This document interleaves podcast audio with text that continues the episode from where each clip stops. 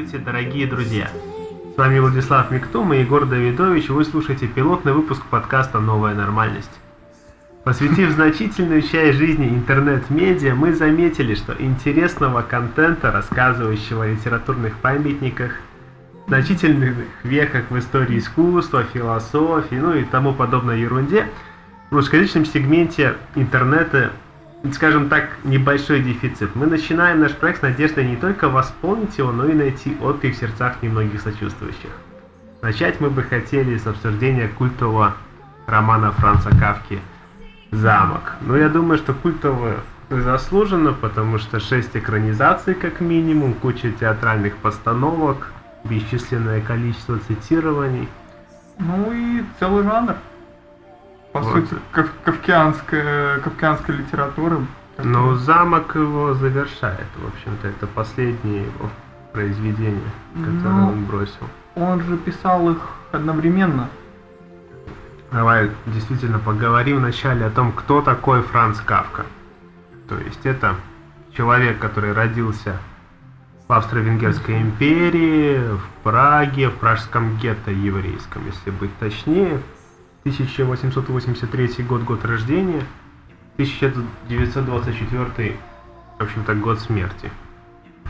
Э, что о нем можно добавить? Потому что, ну, человек с жизнью довольно скучный. Ну да, он был клерком. Клерком, самым настоящим. Страховым агентом, но надо отдать ему должное, на самом деле, в этой роли, потому что он спас много жизней. И вот и с этим связывают проблематику телесности и то, что он работал страховым агентом часто. То, что для него это были близкие случаи. Ну, это вообще характерно для немецкой литературы. Они были клерками, они были служащими. Гофман был служащим, и он, он работал.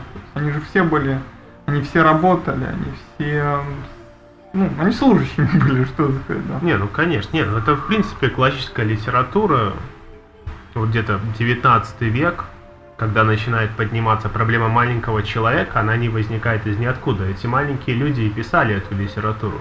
Ну, смотрите. Ну, конечно. Ну, потому что литература это еще, то есть для Кавки это была необходимость, как бы его единственный смысл жизни. А для многих, конечно, это было привилегированное занятие, что да. у нас есть свободный досуг, и мы можем посвятить себя каким-то литературным.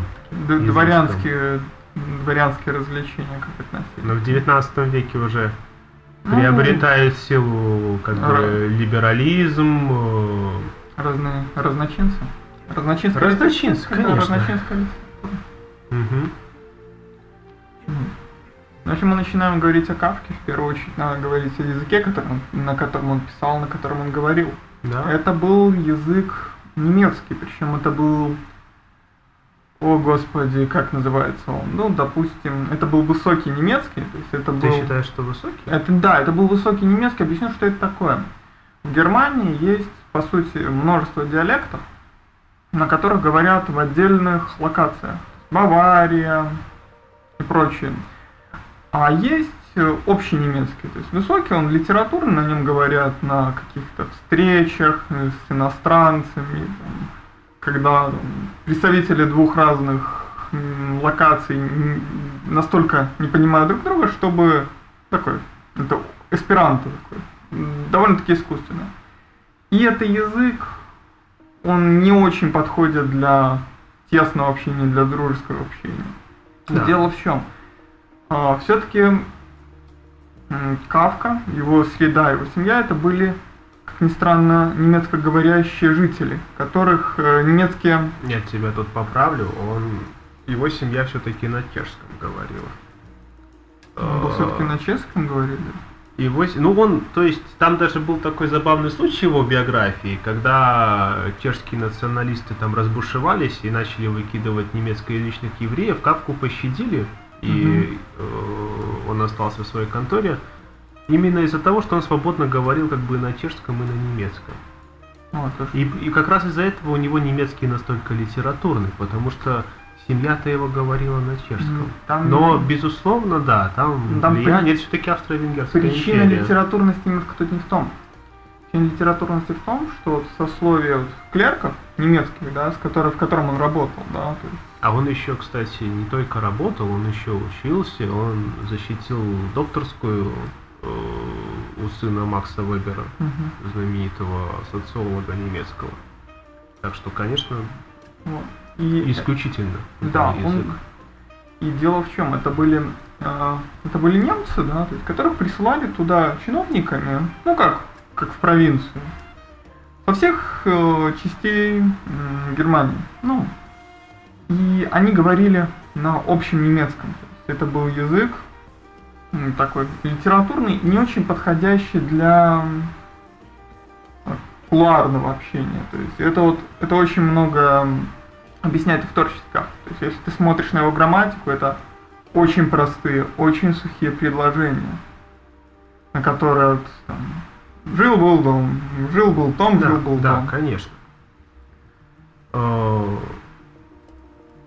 Кстати, стоит отметить, что его какие-то личные отношения, если не считать э, в расчет там э, то, как он по борделям бегал, Ну, там было очень и как, как, как интересный его сексуальный опыт, э, в принципе, начался с дамой, которая себя неподобающе как-то повела Ну да, в отношении его Три- обычной продавщицей. он трижды сбежал, он трижды сбегал со свадьбы, если я не ошибаюсь. Нет, он просто был трижды обручен. Мгм. Причем с одной девушкой он был обручен дважды и дважды расторгал помолвку.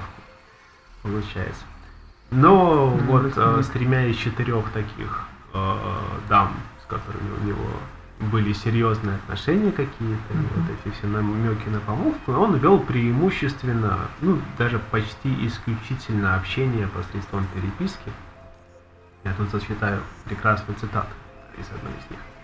Что я убежден, что уже малейшая возможность писать письма, рассуждая чисто теоретически, принесла в мир ужасный душевный разброд. Это ведь общение с призраками, причем не только с призраками адресата, но и со своими собственными призраками, которые разрастаются у тебя под рукой, когда ты пишешь письмо. А уж тем более серию писем, где одно письмо подкрепляет другое, уже ссылается на него как на свидетеля. Писать письмо – это значит обнажаться перед призраками, чего они жад- жадностью и ждут. Написанные поцелуи не доходят по адресу, их выпивают призраки по дороге. Призракам голодная смерть не страшна, в отличие от тобой. Ну да, это было очень хорошее описание нынешнего общения, в том числе и нашего в основном. в соцсетях. Да, то есть, но при этом, если мы почитаем его дневники, это очень своеобразное СМИ жизнелюбия, причем такого качественного, человеческого жизнелюбия, и интровертированной такой не- неврастении. То есть он, он мечется, он э, иногда он любит жизнь, иногда он ее не любит. Да. Кавку часто описывают, как в принципе многих, скажем так, немецкоязычных писателей того времени, вроде Томаса Мана, как своеобразного мифотворца.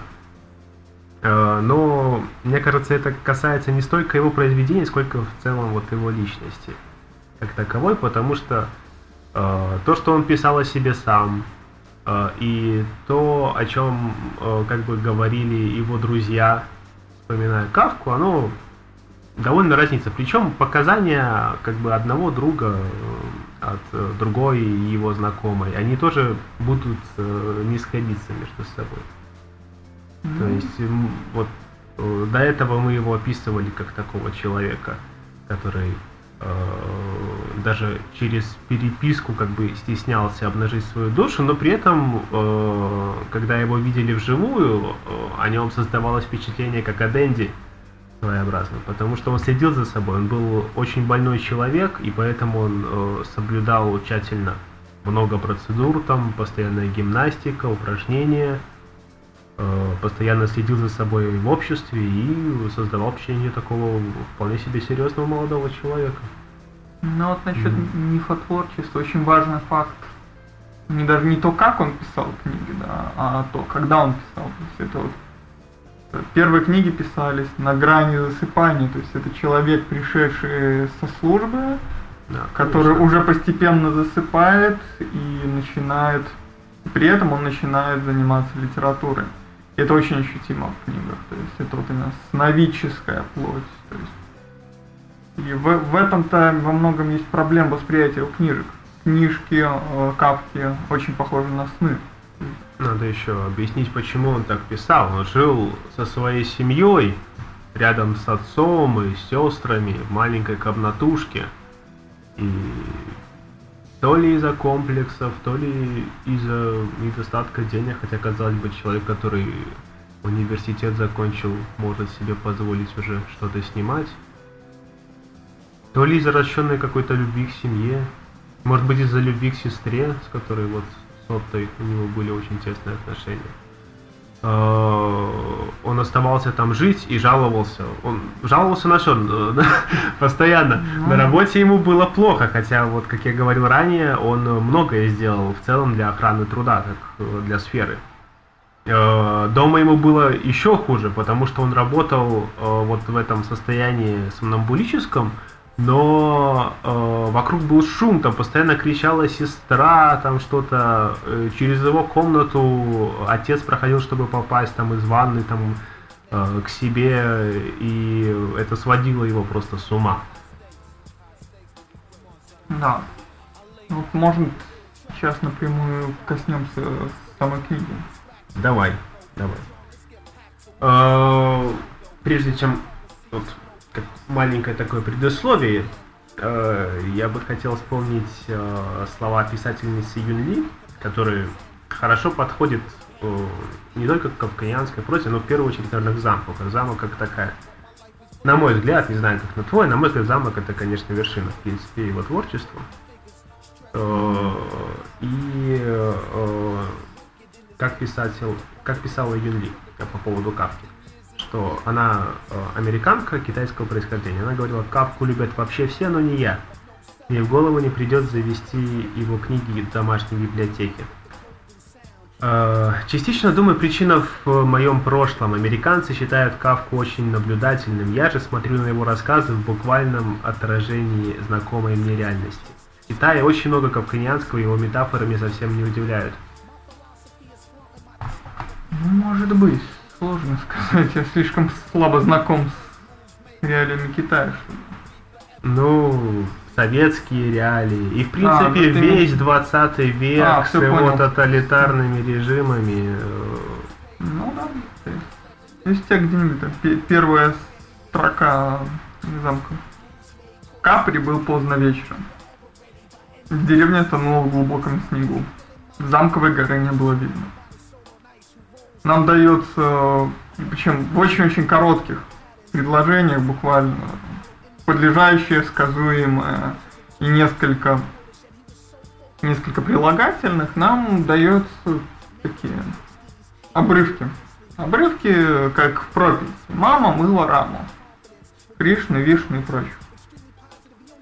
Вот. И тут мы видим самую главную проблему Кавки. Очень простые предложения, очень легко написанное. То есть, если мы собираемся читать по-немецки, проще всего начать читать сказки и труднее, э, потому что читать его просто, понимать его очень сложно. Этот очень сложный вот феномен, с которым я вот столкнулся, когда ты вроде ты понимаешь, что ты читаешь, потому что логика должна быть, синтаксис идеально простой, но нет. Но эта книга уводит тебя каким-то абсурдом, то есть ты какой-то фрагмент реальности просто выпадает из твоего поля зрения. Мне э, вообще Капка начинал писать замок от первого лица, и э, произошла такая своеобразная, кстати, трансформация. Э, то есть в предыдущем романе процесс, который тоже не закончен, вообще ни один ну, из да. э, романов Кавки до конца как бы толком не закончен. А может быть закончен, потому что Макс Брод, как бы, когда Кавка умер, ему все это досталось счастье. Во-первых, он должен был все это сжечь по завещанию Кавки, но оказался таким не, не очень хорошим другом и... Теперь, он, теперь у нас очень много Кавки. И у нас теперь много Кавки. А вот э, его тогдашняя девушка, кстати, то ли она это сожгла, то ли все-таки потом ворвались какие-то э, фашисты там избавились от рук от Там до конца не ясно. Ну, не суть. В общем, э, замок начинал писаться от первого лица. И, в принципе, в начале э, характер К был вот этого К. В процессе у нас Йозеф К был. Тут уже просто К.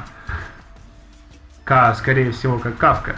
Как бы мы можем только догадываться, ничего не ясно. Но главный персонаж мы же вообще ничего не знаем. Да, но... В отличие от большинства книг, у него тут о главном персонаже мы не знаем даже Землемер Леон. То есть...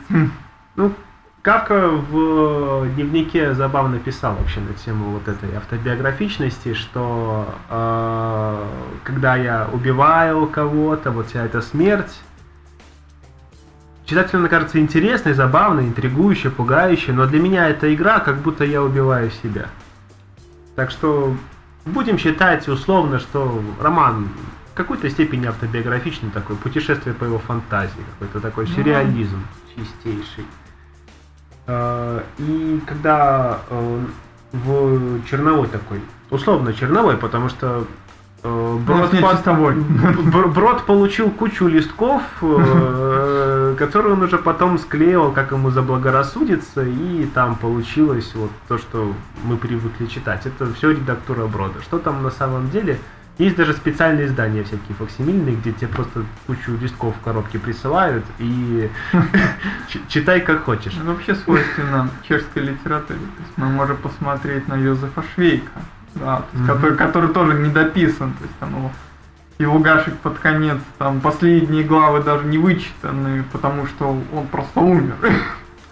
Ну бывает, эти чехи. Редко заканчивают, значит. Да, в начале, в предварительной версии, э, у К немножко другой характер. Мало того, что идет речь от другого лица, э, от первого, то есть э, Кавка говорит от себя, там еще и э, меняется отношение персонажа к миру. Потом оно немножко смягчится, а вот как оно звучало в, в начале. Слушай меня внимательно. Передо мной трудная задача, которой я посвятил себя всецело. Я исполняю ее с радостью и ни в чем сочувствии не нуждаюсь. Но поскольку в этой задаче вся моя жизнь, я без пощады сомну всякого, кто попытается стать у меня на пути. И в беспощадности своей, имея в виду, могу дойти до безумия. Он сжал ее руку. Она вскинула на него глаза и кивнула. «Так значит, это ты усвоила?» – продолжил он. А теперь объясни мне, откуда вам стало известно о моем приезде. Это то, как звучал Кай изначально. Как он должен был быть, но потом, видимо, Кавка понял, что ну что-то не совсем мой портрет. Пускай он останется борцом таким условным вот с этим замком, но смягчится. Ну, Ка вообще это вот из всех персонажей Кавки, из всех трех произведений, да? Ну, трех больших произведений. Трех, трех больших произведений, да. да. То есть это единственный персонаж, который вызывает наименьшее количество сочувствия, да. да, он, конечно. Если в процессе и превращения мы видим явно мучаемых субъектов, то тут да, человек, конечно, вплетается в бюрократическую систему, но ведет он себя вполне себе аутентично для этой системы. То есть он, э, он с абсолютным пренебрежением относится к тем, кто слабее его, и заискивает перед тем, кто сильнее. Ну, то есть это не...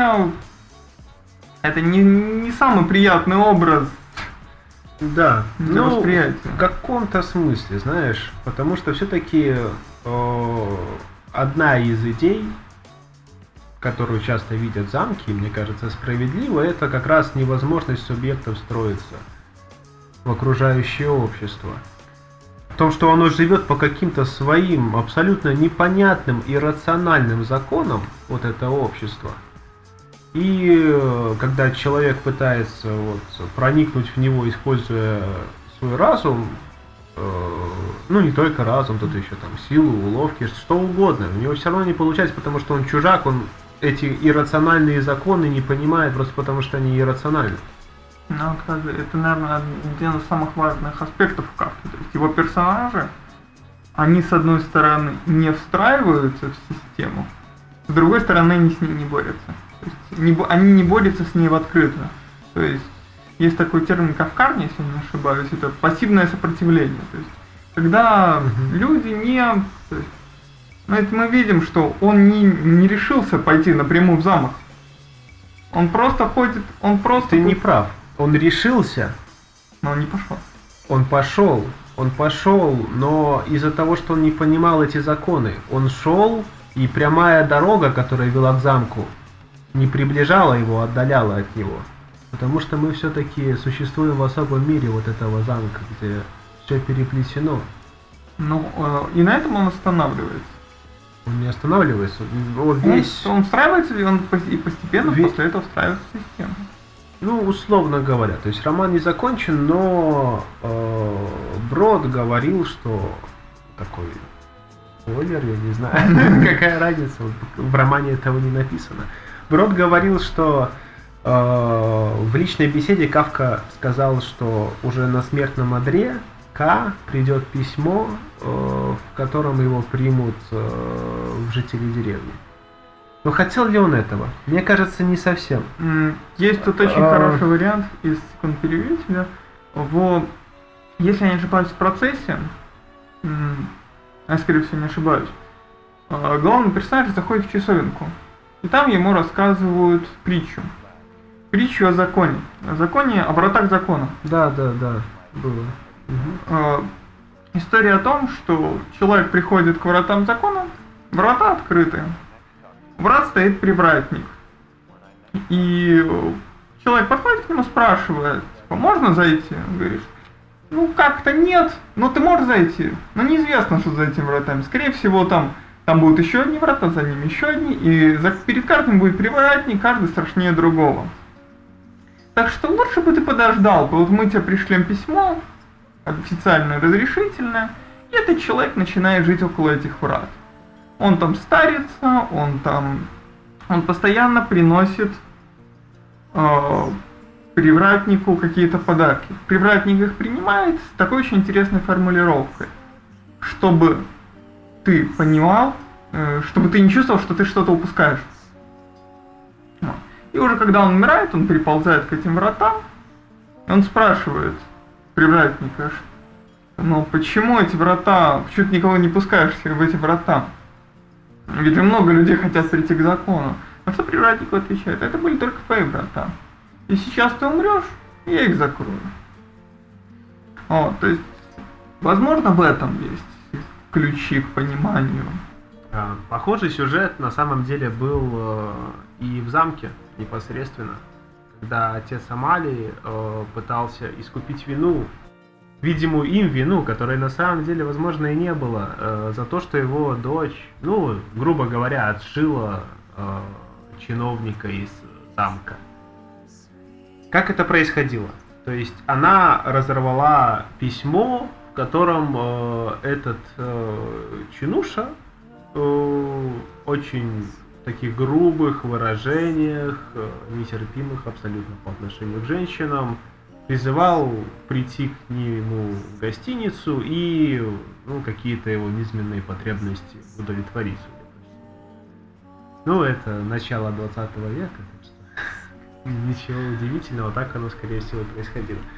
Э, следует же сказать насчет отношений, вообще общей иерархии в замке, как это работает, что все чиновники замка, даже самые-самые низкие, воспринимались как люди очень высокие, то есть это были, отношения к ним было, были скорее даже теологического толка, то есть они были как вот, кстати, служители. Это я хотел с тобой обсудить, потому что мне очень не нравится трактовка вот это Теология? Теология? Э, да, к замку, как к небесной канцелярии отношение, которое, кстати, началось еще, в общем-то, с и друга Кавки, и потом э, перешло к э, Мартину Буберу, знаменитый такой э, философ, э, религиозный экзистенциалист, сионист принципе, но он действительно рассуждал на тему сионизма и э, в своей работе «Два образа веры» в последних главах он э, проводил такую параллель э, между образом Бога э, в словах апостола Павла и образом Бога у Кавки. Потому что у Кавки это вот такой еврейский, получается, довольно злой бог. Ну и в принципе, что Кавку роднит вот с его еврейским происхождением, он идиш начал уже под конец жизни учить, и вот все это там Киркегора читать, хотя, ну, Киркегор-то больше христианство, ну, тем не менее, вот, вот эти все его религиозные изыски какие-то, если они и были, почему мне не нравится вот такая трактовка? Они, если и были, они э, под конец жизни довольно значительны и больше, мне кажется, для общего интереса, просто научного, человек умирает от туберкулеза, э, почему бы вот какие-то эти течения э, подводные, что его ждет, не изучить? Но ты же не забываешь, что он находился все-таки в еврейской среде. Он находился, он жил в еврейском гетто. И он не мог проигнорировать все это, всю эту среду, всю эту сугубо религиозную среду. То есть и все-таки трактовка религиозная замка. К ней, к ней нам двигает очень много, даже очень мелких деталей. Как, наверное, одна из самых важных это связь с замком при помощи телефонов да. в котором там, был, там была прекрасная цитата, я ее по памяти не могу сказать, что поднеся к уху трубку телефона, да, он, он, песня, он, он, да, он слышал, он слышал детские голоса, как будто бы пели детские голоса. На самом деле, вот мне кажется, люди невнимательно читали замок, который трактует вот в религиозном ключе, потому что там дальше, да, обсуждается, что ну да, действительно, вся связь это ложь, голоса это правда, но голоса происходят, потому что в замке все время кто-то общается. Просто если, понимаешь, мы трактуем замок как что-то божественное, ты помнишь его образ. Это, да, не, то есть это... это не готический ни разу собор. Он подходил к нему и удивлялся, как, урод, как, как какое-то уродливое Как это можно называть ну. замком? Это же что-то такое ничтожное. Ну, тем не менее, в данном случае мы можем доктрин восприятия религии много. То есть это может быть тот же нишанский мертвый бог, бог, которого нету. Но тут даже важнее не то, что из себя представляет замок. Важнее то, что представляют из себя его слуги, которые... Ну, если, если ты не против, я еще все-таки на вот эту теологическую тему поговор... ну, пару да, слов добавлю, потому что у меня тут и в шпаргалке, например, угу. там и того же Мана есть цитата.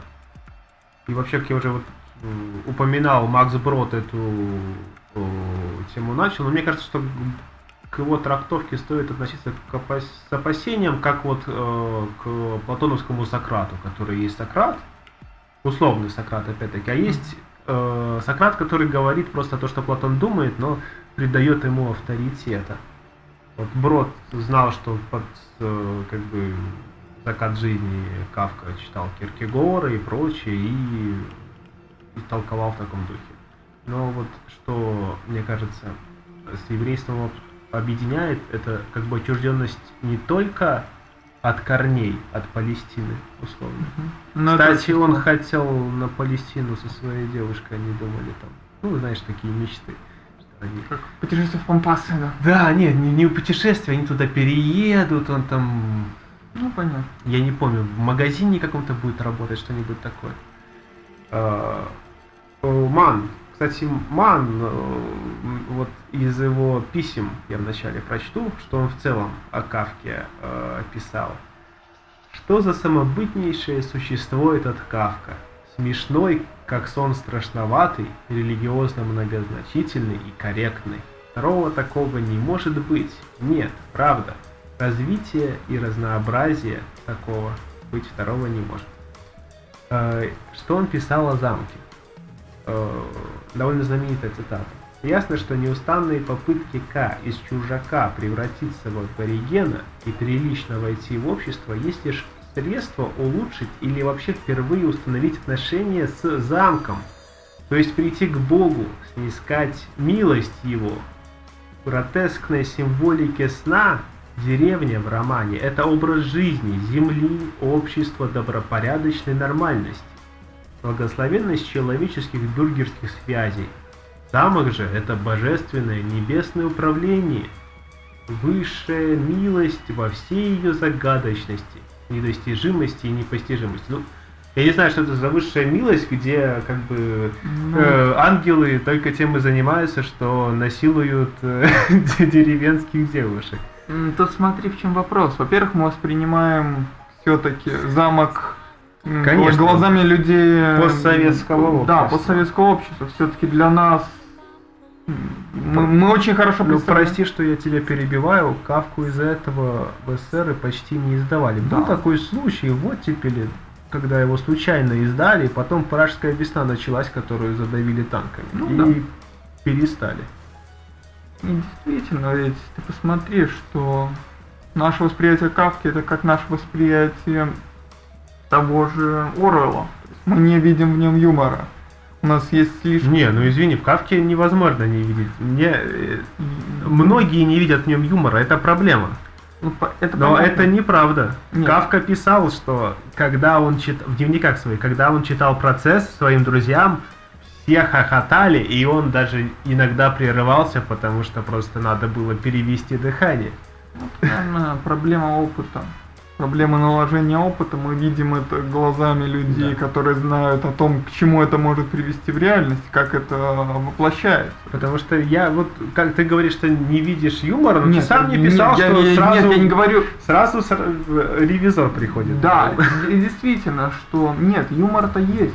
Юмора и очень много. А проблема восприятия юмора на чти... в чтении очень... Какая? Все-таки это литература, которая тебя заволакивает внутрь. То есть, чтобы воспринимать юмор, его надо читать и видеть трезвыми глазами. То есть глазами человека, не погруженного в книгу. То есть, да, действительно, да, это прекрасная цитата про а, двух его служек, двух его помощников, Артура и Еремия, да, Да, да, да. что, дескать, я буду называть вас обоих Артуром, и когда мне понадобится, что... Потому что я различаю вас плохо. Когда мне понадобится послать одного из вас, вас обоих, я пошлю Артура. И вы сделаете это дело вдвоем. Да, мне будет это неудобно, но ничего страшного. На что они ответили, ну, нам, бы, нам это тоже очень не нравится. На что Ка ответил, что, ну, так и задумано, вам это и не должно нравиться. Вот, и таких моментов по самой книге разбросаны нереады. Это, ну, как и у Достоевского. И у Достоевского много юмора. Не Ну, следует это забывать. Ну так это был его брат по духу, как он говорил, Достоевский. Вот все остальные его любимые писатели были немцы. Но вот Достоевский среди них, конечно, выделялся. Ну, вот так и Достоевский очень похож на него. Да, и и это еще и как современник, в принципе, и тоже э, там, если мы будем... и сюрреалистичные вот эти какие-то тенденции тоталитарные. Вот если мы, например, скажем о преступлении и наказании, да, то есть особенно если мы говорим о начале книги, там идет абсолютно тот же такой сновидческий, сюрреалистичный поток сознания. Он... То есть это не реализм однозначно. То есть это какие-то такие полусонные образы. Причем очень интересно, как, Абр- как Кавка подает нам персонажей. Он подает нам их одной-двумя деталями. То есть мы не, мы не знаем образа. То есть нам скажут либо как он одет, Да. И, как, и какое у него лицо, причем без деталей. Но это могут, кстати, раскрыть очень красиво позже. То есть нам вот поддают, создают какой-то эмоциональный портрет. А уже потом, э, под конец романа, когда э, как-то попытаются, например, обругать или защитить этого персонажа, то будет со всеми подробностями раскрыта его внешность. Как было с Фридой, вот той же самой, которую мы встречаем как страстную, пылкую женщину, надо, кстати, еще обсудить, конечно, прекрасные постельные сцены, я их тоже скопировал. Кавка и секс это, это что-то с чем-то. Это я не знаю, это надо отдельными, мне кажется, сборниками издавать его постельные вот эти сцены и раздавать в школах просто. Ничего прекраснее я не считал. Но насчет внешности, вот если продолжать эту тему, если продолжать тему внешности, мы, как интересно показано, что самих крестьян, сами крестьяне э, нам показаны как будто пришедшие с, поло, с полотен Брейгеля, вот такие они страшные, они исковерканные, не искореженные. То есть это- Да, уродцы, все Да, на одно есть- лицо, вообще их не различает. Да, то есть это как там было люди со сплющенными будто от ударов головами. да, да, да, это- да, да.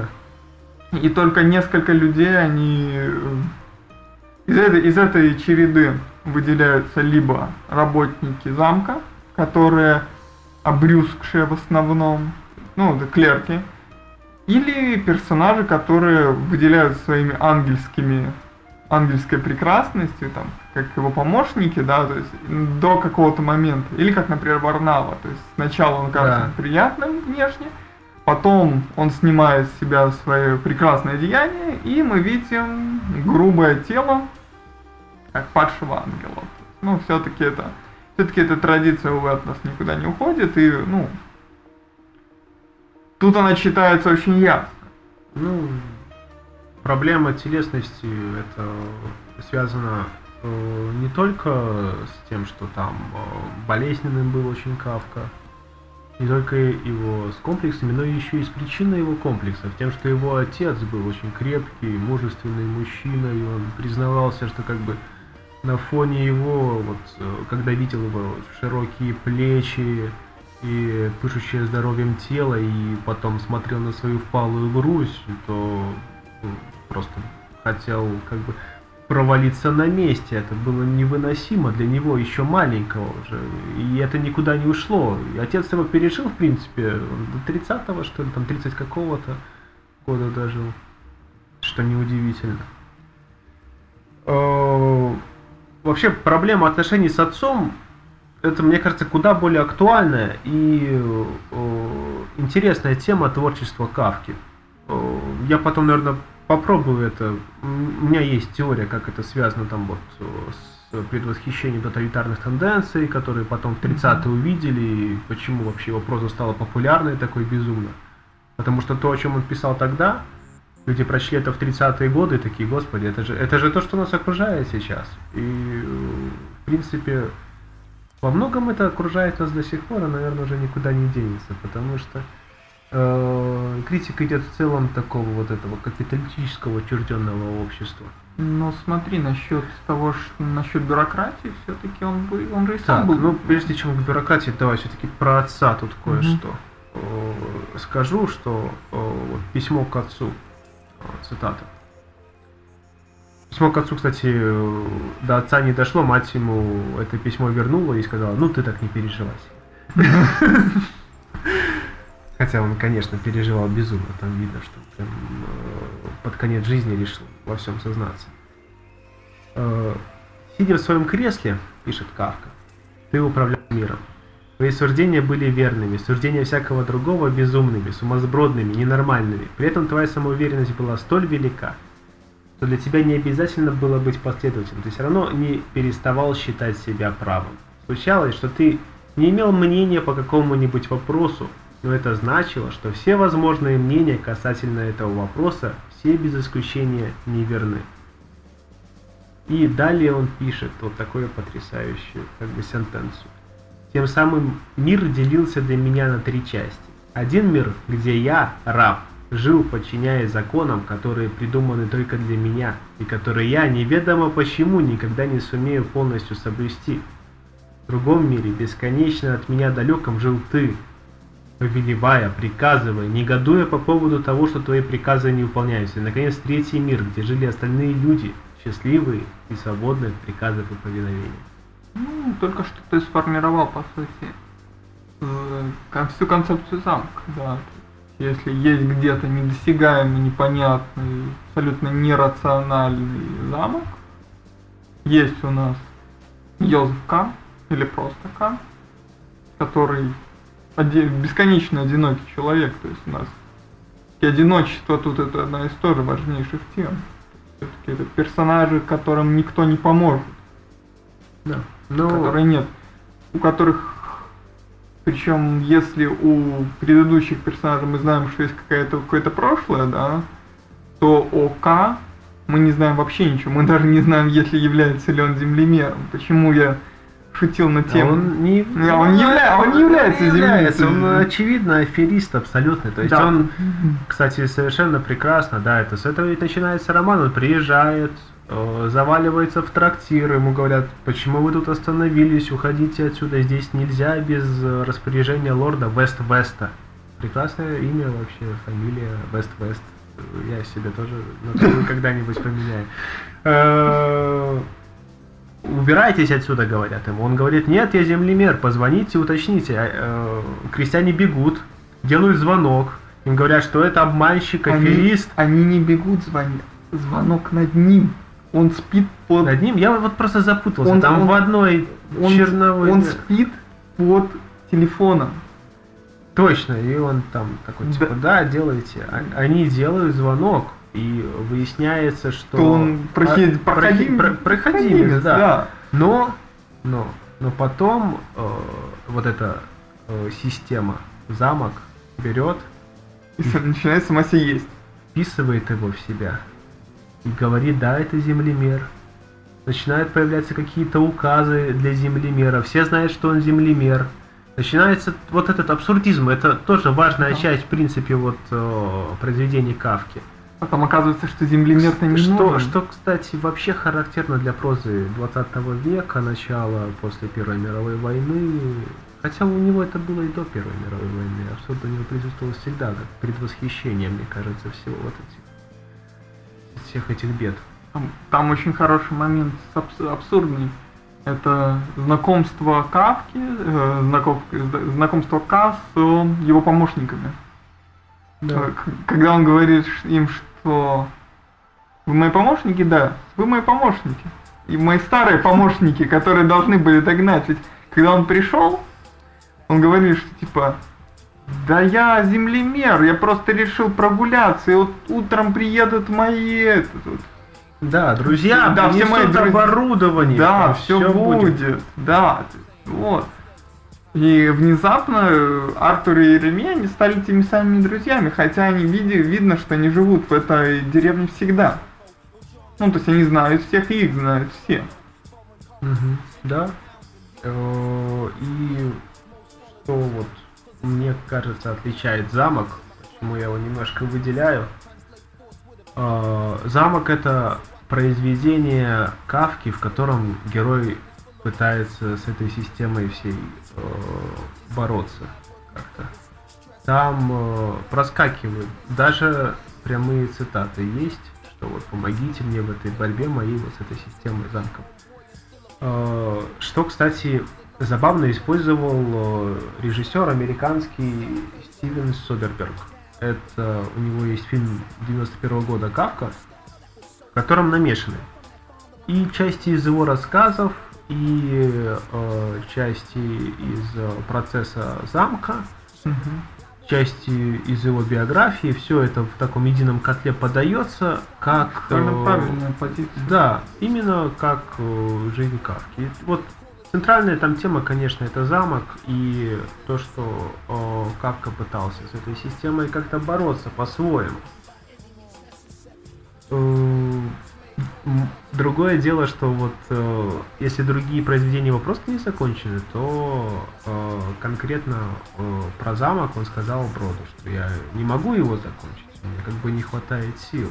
И вот этот его нетипичный персонаж, который э, против фигуры отца, можно сказать, восстает, против его отношения к женщинам, против э, э, вот этому обесчеловечиванию, когда идет постоянное вмешательство в личную жизнь. Ну и еще это, конечно, связано с бюрократизмом, вот э, с его биографией как бы намного глубже. И с тем, что он работал чиновником, ненавидел Ну, там насчет- своего отца. Насчет там. бюрократии это же, это же отдельно. То есть это все-таки самая главная тема. Да, это самая Мгм. главная тема, и мне кажется, что в этом э, одна из главных, в принципе, вот таких правительских э, вещей в замке, потому что тоталитаризм часто у нас ассоциируется с чем? С террором каким-то, с принуждением, но он кроет, дьявол кроется в мелочах, и вот в этой бесконечной веренице бюрократии он существует обычно. Там даже про язык есть вот это, то, что потом вот буквально недавно сформировано было как нормализация вот этого языка там в каких-то СМИ официальных, там таких не очень благоприятных режимов, ну, в основном на основе э, газет Новояз, Советского Новояз. Союза. Ну да, Новояз, конечно, классический пример. Классический новояз. А, ну смотри, тут дело в том, что бюрократия-то она была уже в таком. Конечно, да, мы живем и задолго до нас люди жили, да, при массированной бюрократии, да, там бюрократии как теологии во многом в своем. Ну и Кавка же, то есть все-таки мы можем почитать Чехова, мы можем посчитать все вот эти ступени, всю эту бюрократическую лестницу, которая работала тогда ничуть не хуже, чем сейчас. Все-таки это была тоже исключительно бюрократизированная среда. То есть, и когда говорят, что все-таки Кавка что-то предвидел, да, Кавка безусловно предвидел там, современный мир в его атмосфере, да, э, отчуж- от- фу, отчужденности, э, разобщенности шизофрении. Но при этом это все-таки бюрократия, она существовала в не менее, а а зачастую даже в более усиленных вещах, при той же царской России. Надо вспомнить, как это работало. Да, там приезжающий на почтовую станцию за лошадью ожидал более, более важную персону, то есть он не мог сразу получить, потому что за ним ехал генерал, который должен был получить эту лошадь, которая посчиталась ему. Конечно. Ну, в России все-таки своя специфика гигантских расстояний. Вот именно нам, нам в каком-то смысле повезло. И то, что Кавка жил в таком относительно небольшом городе, и э, вот это его особое мироощущение, которое, конечно, испортило ему невероятно жить, но подарило нам эту потрясающую литературу. Это Это, кстати, это взаимосвязано. Да. Скверное мироощущение автора и э, его скверная жизнь и хорошие книжки. Э, Без этого бы мы бы, мне кажется, не получили такого визионерства в его прозе. Потому что то, о чем он говорит, э, он ориентируется еще по таким росткам в обществе, потому что только как бы зарождаются, ну как бы не только зарождаются, зарождаются в 19 веке еще вот эти все национализмы и прочие штуки, но э, именно вот, можно сказать, во время жизни Кавки он ощущает на своей шкуре вот и все это юдофобию, там... Не, ну юдофобия это в принципе. Это, это свойственно еврейскому народу там со времен да. Вавилона. Когда там первые... Кто там первый знал евреев откуда? Е- Египтяне? Нет, еще до Еще до. До, до, до египтян. Ну. Кажется, не очень везло. бывает. Бывает. Бывает жизнь огорчения. Конечно. А, Кстати, параллельно вот эти вот сионистские движения тоже э, как раз э, бытность Кавки молодым начинали свой рассвет, и там специальные были рассылки для евреев, что вот э, надо быть крутым, да, и тоже это немножко его как бы отчуждало понятно. и от своего народа, потому что идиш он под конец жизни начал учить, повторюсь. И в целом интересоваться всей этой культурой уже где-то на излете. А до этого вот общее было э, э, ощущение именно оторванности от корней. Оторванности от э, родного Палестины, оторванности от э, Праги в целом, потому что он все равно не ощущал себя частью вот этой системы, которой принадлежал.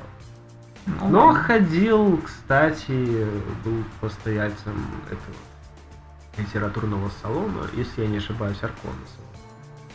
Да, но все равно он был, он был два- дважды иммигрант. Во-первых, принадлежал к немецкоговорящему сословию да, чиновников, да, и как раз тогда вот эти вот национальные движения. а во-вторых, он все-таки был евреем, где которых не любят нигде, Мгм. даже сам еврей.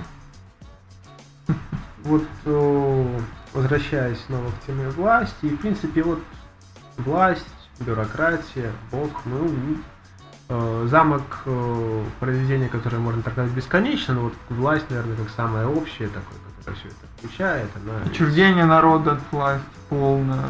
Да, но э, власть вот как что-то, что должно заполнить полностью сознание человека. Тоталитарная абсолютная идея, да. Да, и это вот в замке как раз раскрыто. Там все понимают, что происходит, но как ты Никто зритель, ничего не делает. да. ты зритель, э, ты читаешь этот роман и такой э, какой-то абсурд творится, как это возможно? То есть эти люди, которые озабочены там только тем, чтобы угодить чиновнику, кламу, а клам говорит, отстаньте от меня, не лезьте ко мне, и вообще почти все время спит. И вот это мифы, которые они творят вокруг замка, что у них все бесконечное количество важной работы, бумажной, и они все возят с собой. Ну, Но как, когда- про, про- про- как про окошко, которое всегда горит э, в Кон- Кремле. Конечно, но когда К попадает в повозку клама, там нету ни одной бумажки, там есть четыре бутылки коньяка, как бы. Зачем это все нужно? И, конечно, то есть этот миф, он еще э, связан с тем, что никто из этих чиновников не показывается, никогда, их никто не видит, и они э, становятся чем-то таким трансцендентным. Ну да, как это классическая трактовка политики как черного ящика, да, то есть, то- но тут мы видим ее в таком абсолютно абсурдном варианте, Да, но ведь этот абсурд, эта политика, она контролирует и создает мир. Она, э, э, то есть, действительно, тут можно э, как такого вот этого злого бога просчитывать, что который непостижимый, который э, Ну не, под, не подвластен нашей логике. Но мне кажется, это скучно и не совсем Ну, как то, я что и сказал, на самом деле, тут, Кавка имеет в виду. тут идет срастание просто э, теологии и бюрократии. То есть одно воспринимается как другое. То есть там граф, которого Вест-Вест, о котором мы слышим один раз. То есть мы слышим в самом начале, И больше никогда. Больше- больше, да. Один раз, по-моему, имя Да. вообще И- зависит. о самой власти, то есть как мы воспринимаем замок. Мы воспринимаем замок, если я не ошибаюсь, через две фигуры, их всего двое вроде было чиновников. Нет, чиновников там много разных, всяких. Именно с теми, с которыми э, О. пересекаются. То есть не городской староста. Ну, пересекается, да, он в конце там только с двумя, э, когда уже попадает в этот отель, он Да, я про говорит напрямую с двумя чиновниками, но косвенно, косвенно, косвенно там участвует их целая куча. э, И все они очень-очень мелкие. Это, это- это да. клерки, причем это не это помощники как-то там. И там, там прекрасная сцена есть, где разносят им документы, и они такие, как собачки за кормом, там, что там кому-то больше, кому-то меньше, и он там открывает дверцу, чтобы посмотреть, что рядом с дверкой другого чиновника побольше кучка, и думает, о, как это, ему не нужны такие вкусные документы, надо, может быть, забрать себе. Да.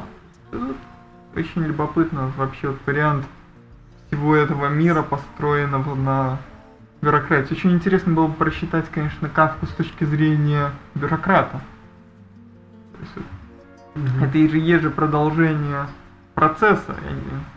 Только там написано, я не помню уже автором, написано от лица как-то Йозефа К, а что Йозеф или как-то там буквально Мгм, бу- м, буква переставлена одна.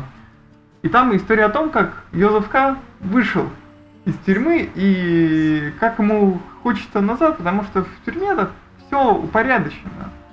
И он возвращается, и вот просто вся книга о его выходе. То есть, Да, ну, похоже просто на историю какого-нибудь ГУЛАГа. Да, так и есть. Даже не, не, даже не совсем ГУЛАГ, любой тюрьмы. То есть те же, существует же много людей, которые, скажем, вышли и возвращаются обратно в эту систему.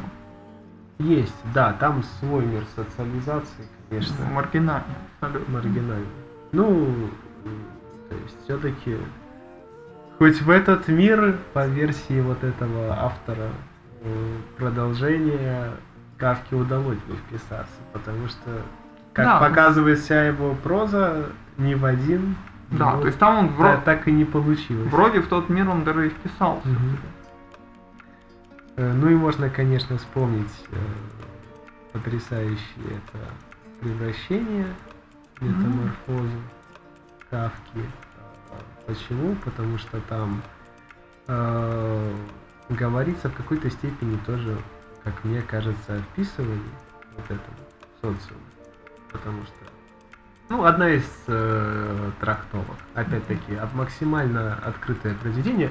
Кавка очень уклончивый автор. Но ну, у него деталей, деталей у него да. очень мало. есть... Деталей мало. Даже он просил не рисовать насекомые вот на метаморфозах на повести на обложке, чтобы у, у зрителя, у читателя самого создалось какое-то свое видение.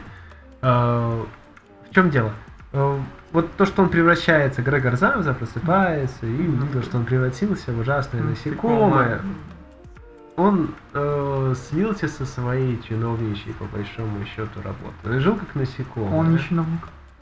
Грегор, он же этот... Грегор Замка, Замза не чиновник, Грегор Замза камевояжер. А, точно. Ну, и, хорошо, да, извини, там, ну скверская работа, ну и то есть... И, э, то есть он, да, то есть, но тут немножко проблема в другом, что мы видим человека, который попадает, ну, мы в первый раз понимаем, что мир не, пред, не предназначен для жизни человека. То есть, по сути, то есть, Грегор Замс, да, он пытается, да, все страдают, то есть это...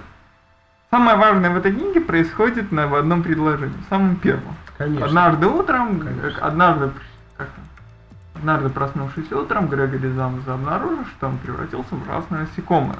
Да. Э, но вот с позиции Кавки, который писал в дневниках, что действительное удовольствие он получает только в своей литературной деятельности. Ну, такой немножко снобистский, но мне кажется, Почему? это вполне себе вот критика э, всей вот этой бесполезной, абсолютно вот рутинной и отупляющей человека современной работы, которая не связана с производством. То есть все по марксизму получается. Ну, тут вопрос... Кстати, именно вот из э, такой трактовки его и печатали вот э, в 65-м, по-моему, году. Допустили, но ненадолго в Советском Союзе. Ну, вот, просто про, если мы говорим про превращение, очень хорошая трактовка была это, наверное, самое телесное из произведений Кавки. Наиболее открытое в данном случае, да, то есть это тело, э, книга про больное тело, то есть эта книга зачастую очень хорошо трактуется эта книга как книга про инвалида. Там очень, mm-hmm. если я не ошибаюсь, в одной из рецензий было написано цитата какого-то товарища, которым очень не повезло с телом, что наши родственники хотят, чтобы однажды утром на нашем месте проснулся бы другой человек, который является нами, но уже без наших недостатков. Вот тут происходит наоборот. То есть, тут происходит человек, с человеком происходит несчастье. И его тело становится абсолютно не предназначенным для жизни в мире. Причем абсолютно. И мы самый абсурд в этом состоит в том, что изначально этот мир сам строил, сам Йозеф и строил, э, сам Грегор и строил. То есть это все-таки он был до этого человеком, он в какой-то смысле создавал этот мир. И поначалу он сам даже пытается выйти обратно в свою камевояжерскую службу. Да, конечно. Ну, вот. То есть человек настолько отчужден от себя, что он не воспринимает себя вне своей рабочей роли. И э, в конце, в условном конце замка, потому что, ну, не закончено, там просто обрывается э, рукопись, и как бы заканчиваются листки у Макса Брода, и он э, пишет, что рукопись обрывается. Э, Пеппи, э, новая девочка в буфете, которую там, там с Фридой, там сложности всякие. Не суть. Прочитайте, если интересно, очень хорошее произведение. По нашим словам не скажешь. Да, по нашим словам не скажешь, но на самом деле получите гигантское удовольствие. Но вот для затравки еще кое-что и просто для анализа, э, если кому-то там э, интересно наше мнение, так вот, Пеппи предлагает... Смех, переходящий в рыдание. Да, Пеппи предлагает очень интересный э, способ внутренней иммиграции главному герою, К. Он видно, что ищет, э, искал, искал Кавка э, возможности закончить роман, э, пытался как бы своему герою предоставить э, какие-то пути там и в замок. Там есть момент, когда, ну, такой, э, в, в общении с одним из чиновников, когда как бы, ну, кажется, что он почти вот э, достучался до этой верхушки и может с ними наконец заговорить.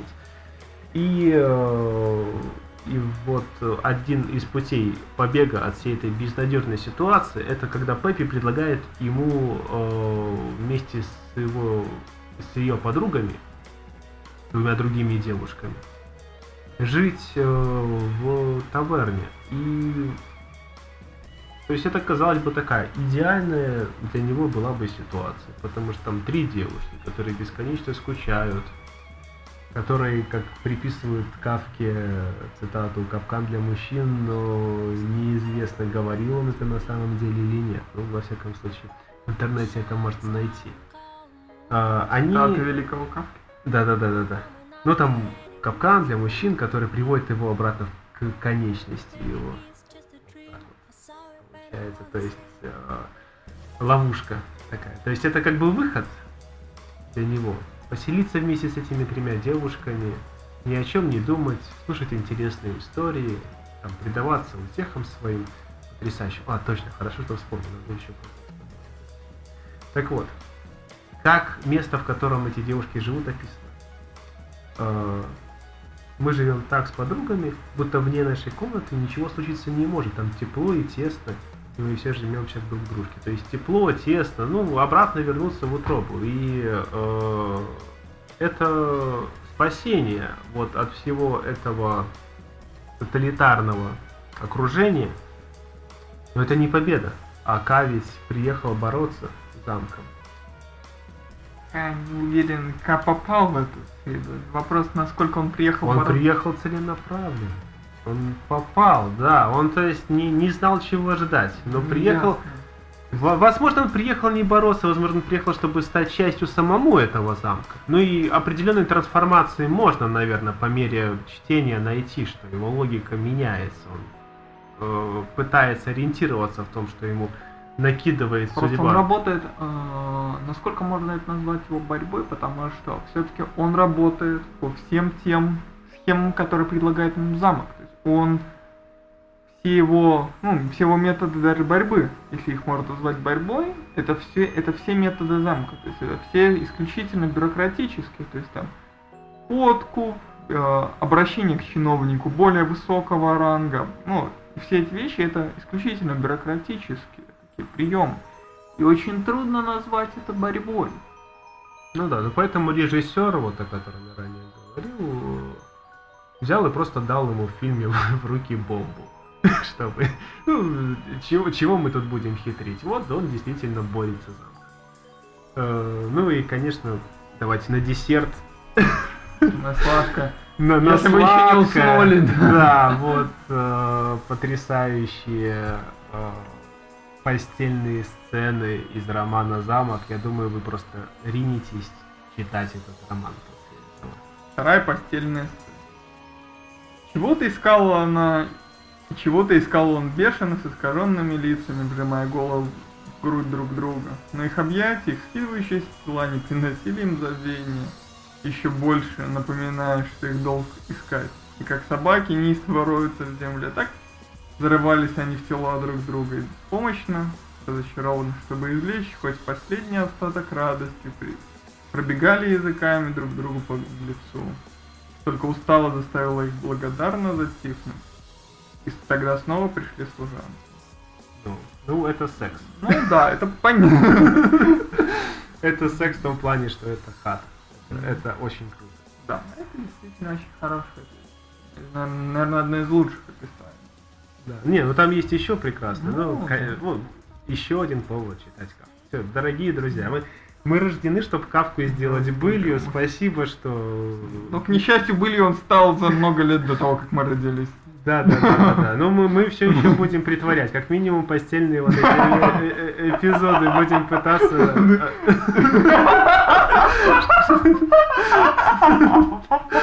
Все, ладно. На, на этом подкаст заканчивается. Да, но по- подкаст заканчивается, но э, фидбэк, если вы все это зачем-то послушали.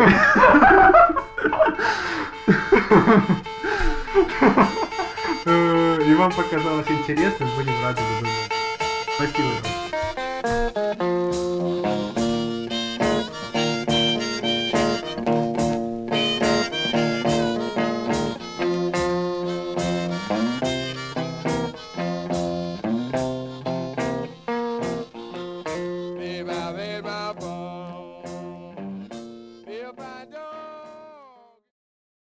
Подкаст заканчивается, но э, фидбэк, если вы все это зачем-то послушали.